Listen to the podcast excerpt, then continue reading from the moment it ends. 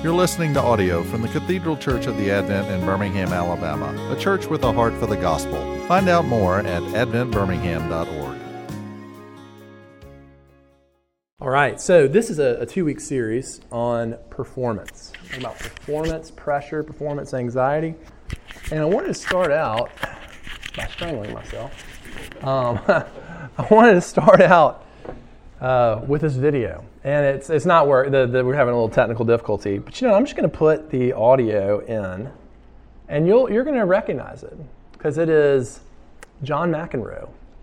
Uh, John McEnroe at Wimbledon back in 1981. Some of you may remember the famous, You cannot be serious! Yeah, Mr. Davis knows. Yeah, so here we go. I want to listen. I wish you could see it because to see his face, but here we go.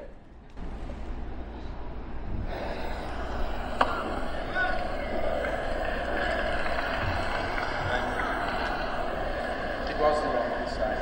The ball, chalk came up all over. No, it was, it was a bit of a spread, Mr. McEnroe.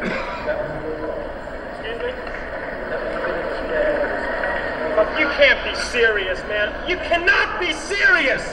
That ball was on the line. Chalk flew up. It was on the line. It was clearly in. How can you possibly call that out? How many you can miss? That he's walking over. Everyone knows it's in in this whole stadium, and you call it out? Explain that to me, will you? The linesman called a fault because the ball was on this side of the court. The and chalk came on, and it the- doesn't matter. No, no, the, the very fact that there is a spread of chalk, as you can see, Mr. McEnroe. Okay, so this tirade goes on for quite a while. I do want to say the ball was flagrantly in. I mean, it's not even debatable. I when he says the chalk popped up, I mean, like, it looks like a IED went off. There's so much chalk flying up into the air. It's clearly in. But here's the thing about that. So when we, when we when we hear that, like, what what is our primary reaction in here when we see John McEnroe's reaction? We're kind of laughing, right? Ha, this is funny. And you know, I always kind of thought it was funny. Well, I was watching it yesterday, and man, gotta take a look. Take a look at his face. Take a look at his face as he's having this episode. And it's so sad. It's so, so sad. It, he's, he, this is 1981. John McEnroe. Um, John McEnroe, I think, won 12 Grand Slams. Uh, some argue he's the greatest tennis player ever. But John McEnroe is young. He's only 21 years old. Uh, he barely looks like he's shaving, if you can see the video. And you can just, and so I watched a whole compilation of John McEnroe tirades. Um, it, it was something. And I'm not even just even just describing it really genuinely makes me so sad because you can see this young man and he is tortured. He is tortured. You know, like he he'll he'll have tirades at himself when he makes mistakes. He'll really really go after you know the the judges and just I mean that video goes on for like seven minutes and he goes on and on. He he gets in he, he gets in trouble twice. He uh, I don't know, there's no young ears. He calls the judge the piss of the earth. It's pretty, you know, and this is at Wimbledon, yo. You know, like maybe in the U.S. Open, uh, you know, Flushing Meadows, you can get away with that jersey, right?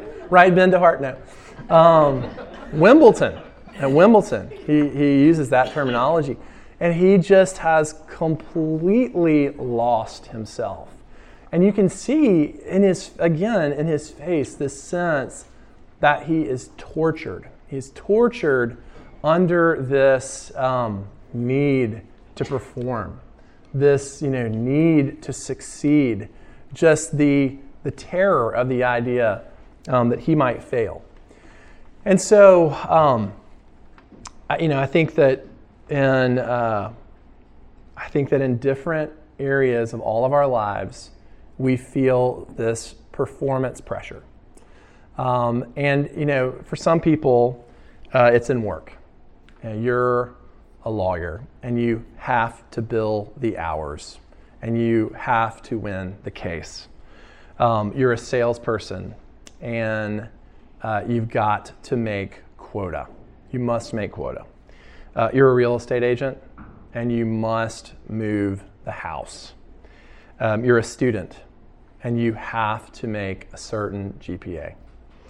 Uh, you're an athlete, and you must succeed. You must start. You must win. So, you know, kind of vocationally, you feel that.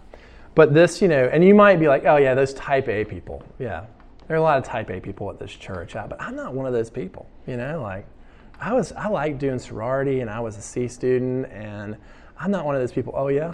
You're not one of those people? What about people are coming over to your house for dinner? How about your mother-in-law and your family's coming for Thanksgiving? You feeling, you feeling the performance pressure?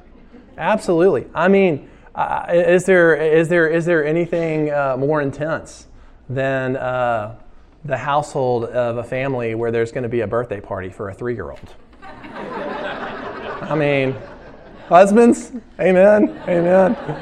Anyhow, uh, yeah. Uh, so we feel it in so many ways. You, people feel it in, in, on social media, their need to you know, procure a certain image on social media. People feel it in their appearance, the clothes they wear, uh, you know, their weight, their hair, all this kind of stuff. I mean, that it's a kind of, I feel like I'm, I'm I feel like I'm picking on ladies here. I'm not really. Th- I'm not meaning to throw any shade here. Wipe off, you know, wipe off the hate. No. Um, but you know, I had a, I had a woman who's a counselor say to me. She said, "Look, you just need to accept this. It's unrealistic for a woman to leave the house without at least an hour and a half of lead time in the morning." And I was like, "For reals?" And um, she's like, "Yes, dude." Like there, and she went through the whole routine. And you know that that might be an exaggeration on her part, but just to say, like, there's a there's a sense, a, a, a need to perform in a certain manner in order to leave the house. Um, and so, yeah, we, we all feel it in so many different ways. There's a need to perform in a certain way in conversations and social situations where you look cool or you look smart or you look sophisticated, you know? And um, as I say, nobody ever evolves past the middle school lunch table. um, so yeah, so performance performance is something um, that I personally have thought about a great deal in my life uh, because of like the stress, the anxiety, the pressures that I feel really fit well within this c- concept of performance. And so, um, so that's what we're going to talk about for two weeks. Today, we're going to spend a little bit more time uh, looking at the anatomy of performance, and in particular, focusing on the audience of performance. Um, and then next week, we're going to look more at kind of the freedom and so the fr- freedom from performance and how the gospel does that. We're going to get into that today too. We're going to spend a little more time this week diagnosing uh, the problem. And so, um, so I want to uh, I want to read. I really got on a, a tennis kick. I had these uh, friends who were twins in college uh, at Wake Forest, and they were superstar tennis players. They grew up, um, they were you know, top 25 in the country, uh, coming out of high school, heavily recruited, and they were like, you ain't met crazy till you've met tennis parents. They said it's the in terms of all the different kinds of sport parents, it's the most intense breed of all the sport parents. Um, and so Andre Agassi which many of you, especially if you're my age, you're familiar with. Uh, he was know, one of the premier tennis players of the 1990s. He won eight Grand Slams. He's from Las Vegas. He was kind of the bad boy. He had the long hair, had the headband, was really, really cool, had the Nike deal. Um, had pretty cool shoes. His Nike, his Nike shoes came out around the same time as the Bo Jacksons. Um, yeah, really, really hip. So anyhow, this is from his autobiography, and his his dad was known to be um, a legendary tennis tyrant. Um, he says, uh, so he says in his autobiography entitled Open, Agassi lays out very clearly that his, what his life was like. Despite his fame and fortune, he felt like he was living a life of abject misery. He absolutely hated playing tennis. He described playing tennis as torture. And the court was his prison. His punishment began in his early childhood and never endured, uh, and never ended until he retired. No matter how much I wanted to stop, I don't. I keep begging myself to stop, I keep playing. He pursued perfect performance in tennis, not for the joy of accomplishment and achievement, but only to relieve the terrible feelings of low self worth and to counteract judgments of self criticism. Though I hate tennis, I like the feeling of hitting a ball dead perfect. It's the only peace. When I do something perfect, I enjoy a split second of sanity and calm. Relentless and futile pursuit of such perfection became his goal. So you you know this is an extreme example, but boy, that's intense. You know, and we'll get into a little more to some of the childhood stuff. Um, but this is a good example of you know feeling like you're living on a treadmill, feeling like you know uh, you're only you're only as good as your next play, and that you know what have you done for me lately? And so I have this um, diagram. Uh, if, if you don't have it, uh, Margaret Margaret and Fontaine may have some extras for you, but have this diagram of the performance cycle. I've got an, one extra, one extra up here uh, of the performance cycle. And um, actually, I've got two up here. Anybody feel welcome to come on up here? We're a casual bunch. Uh, and so, what I want you to see is that, you know, on the baseline of the performance cycle, you have um, kind of the output, the reaction. You have effort. You have expectations. You have outcomes. Um, and you know, this is kind of a response, though, to what is really driving performance. And the things that are driving performance are one, the audience. That's at the very highest level. And then under audience is the standard, the standard that you have to live up to. And so, what I want to do today is I want to walk through uh, and examine how the, um, how the audience and the standard drive this sense of the need to perform, the need to expend max effort, the expectation that, that you, you must succeed, and if you do succeed, you'll have a sense of peace, and then what the actual outcomes are.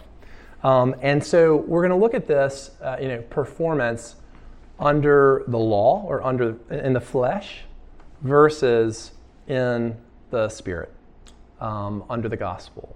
And the thing is, is like sometimes when we talk about this stuff, there can be this kind of naive disconnect with reality. Like if you are uh, a builder, you, you have to build the houses. You know, like it's it, it's not like the gospel is saying like just hang up your tools and sit at home and don't build the house that you've been contracted to build. if you if you are a salesperson, you, you, you do have to make an effort um, to um, have to make an effort to, to make your quota, to be you know to be faithful in your job. And so, how is it that how is it that um, you know we perform, so to speak, but in a manner that is uh, in a manner that is in line with and in response to God's perfect grace and unconditional love for us. And a, a quote that you're going to hear me say a lot is God is opposed to earning, God is not opposed to effort. God is opposed to trying to earn his favor, trying to earn his love, trying to earn his blessing. He is opposed to that because that's actually sin.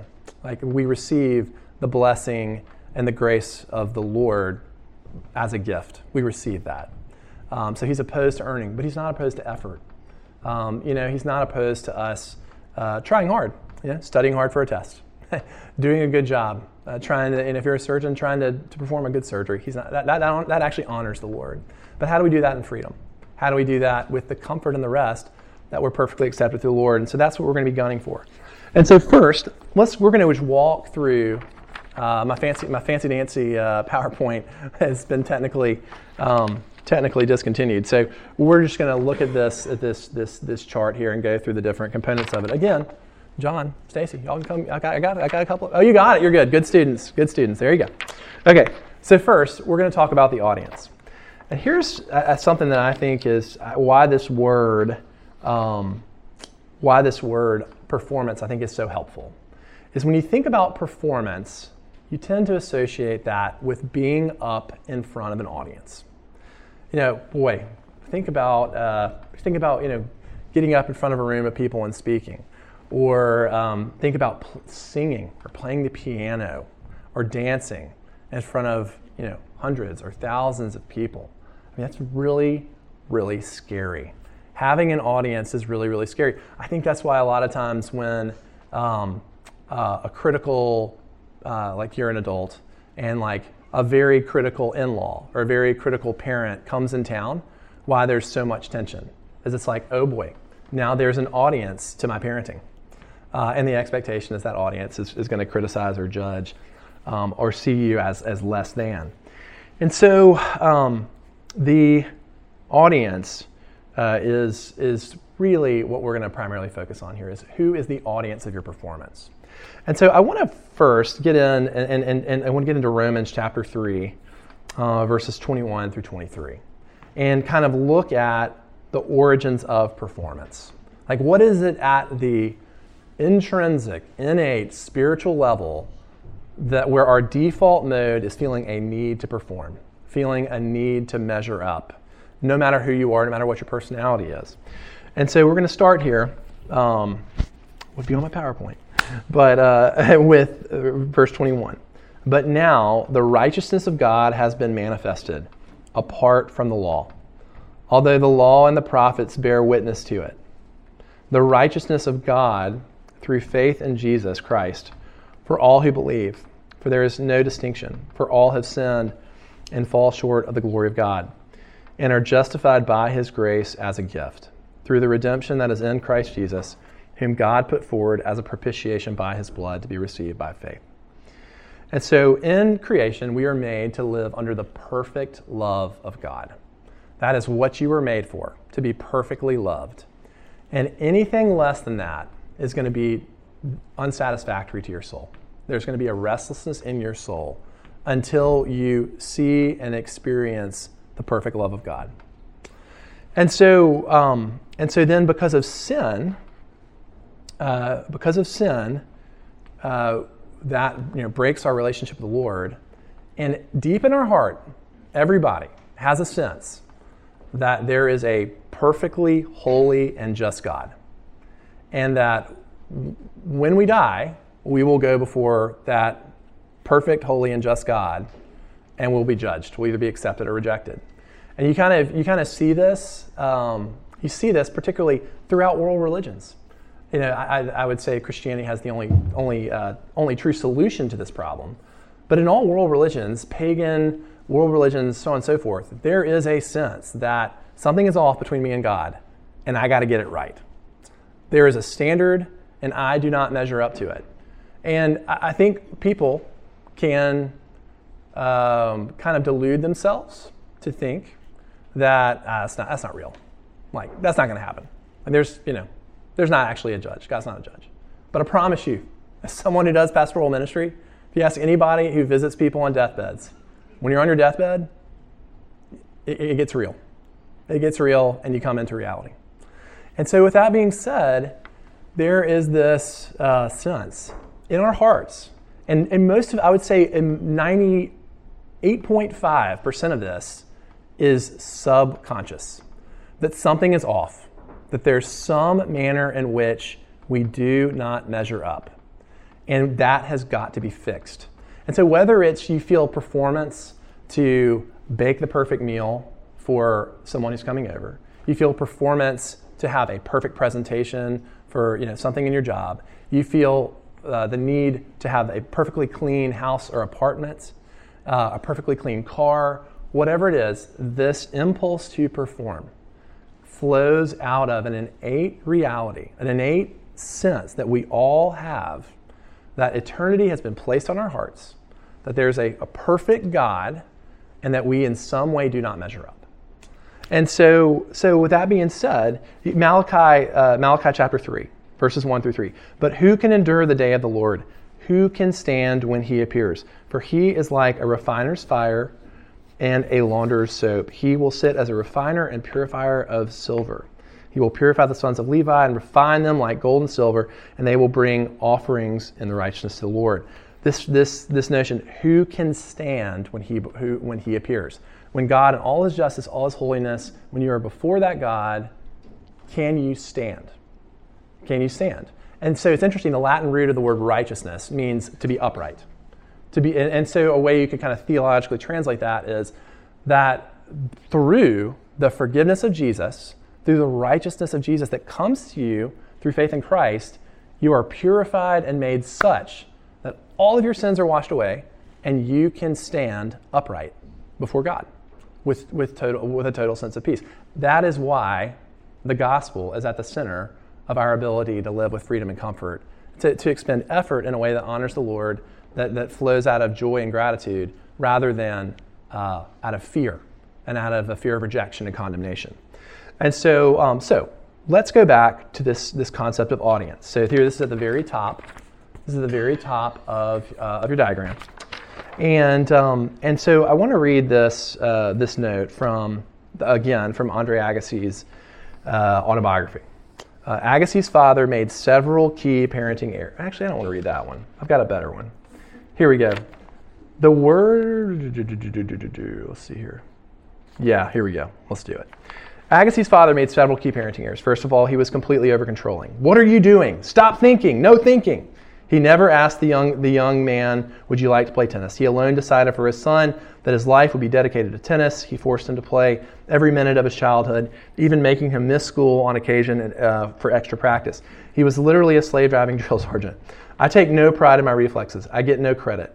It's what I'm supposed to do. Every hit is expected, every miss is a crisis. I don't want to upset my father. I don't dare. Bad stuff happens when my father's upset. If he says I'm going to play tennis, if he says I'm going to be number one in the world, then that is my destiny. All I can do is nod and obey.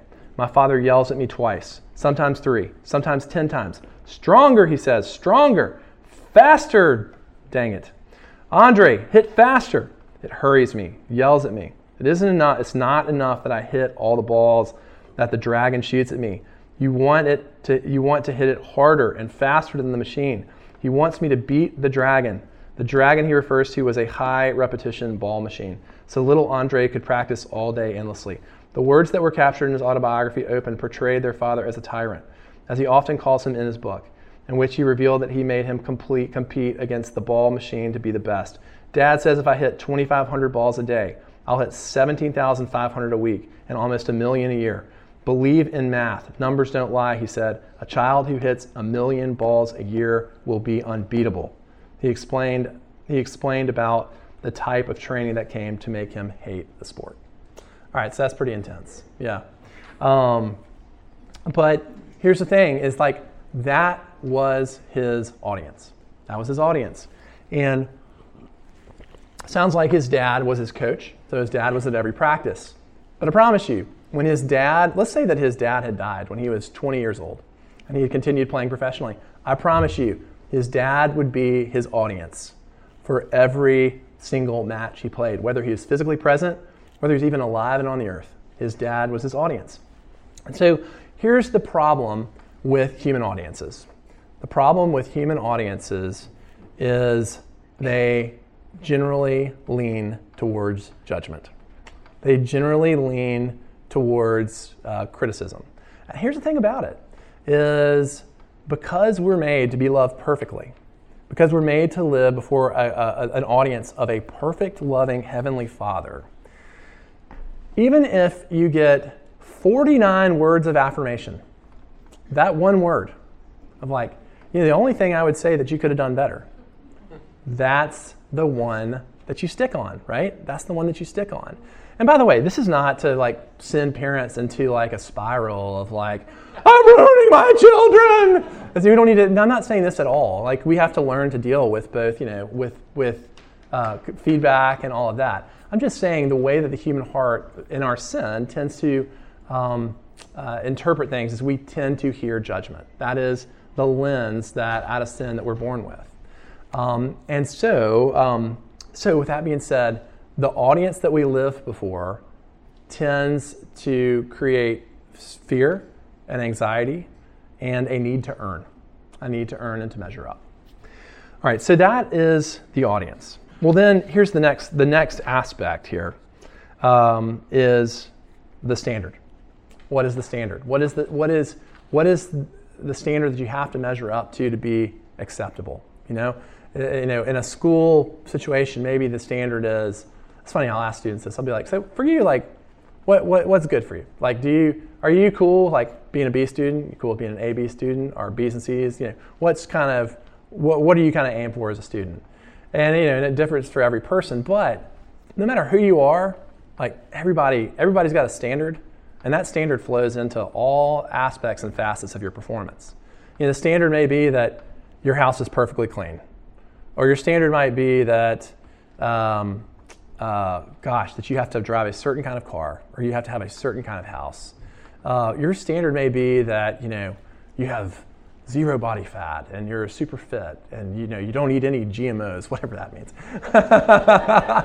um, you know, yeah, I mean, you see it. You see that we all kind of have these standards, and generally we kind of manufacture our own standards.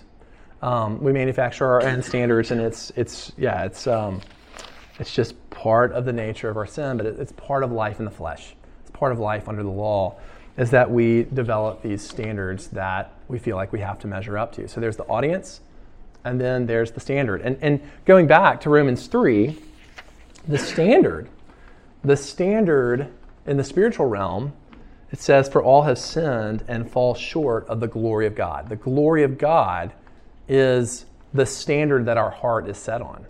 And the glory of God is perfection, it's moral perfection.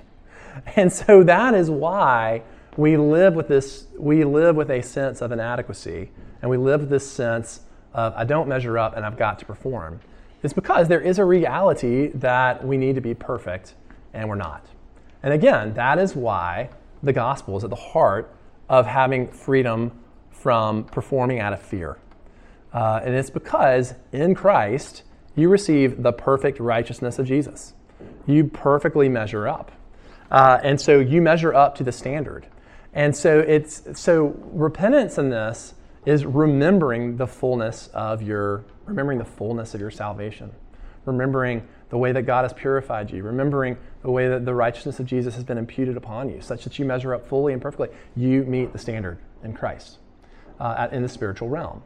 Um, and so, so with that being said, uh, the um, so we said there's the audience. The audience is usually an audience of judgment.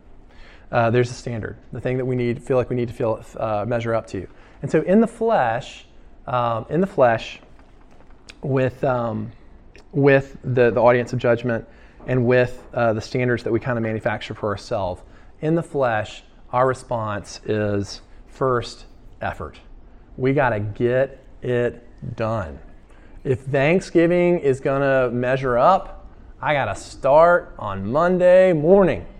Uh, you know, if, if, if I am going to uh, perform in a certain way in a deposition, I got to, you know, do this, that, and the other. And, um, and hey, that's all, there's nothing wrong with that. Like being prepared, working hard, it's a God honoring thing. Uh, however, when we come at it out of the flesh, what drives it what feed what fuels the tank is fear. It's fear, it's anxiety, it's stress. And so then there is this sense of I've got to perform in a certain way. And if I do, there's an expectation of what the outcomes will be. There's an expectation of I will, I'm gonna I'm gonna please that person. I'm gonna um, I'm gonna feel okay if I if I can if I can win this case or if I can get to this certain uh, level of financial security. If um, yeah, if I can if I can measure up, then I'm going to feel at peace in my soul, or I'm going to please the audience. You know, if if if the kids act a certain way, they're dressed a certain way, and the house looks a certain way, mom is not going to say anything critical. And so, uh, in the flesh, we have this sense of expectation that generally sets us up for crushing disappointment. for crushing disappointment, or it sets us up for uh, uh self righteousness for a minute, but ultimately for dissatisfaction. Because, you know, the, the, um, the standard that we can measure up to, the righteousness that we can self generate, it's, it's inadequate. We're made for the righteousness of Jesus.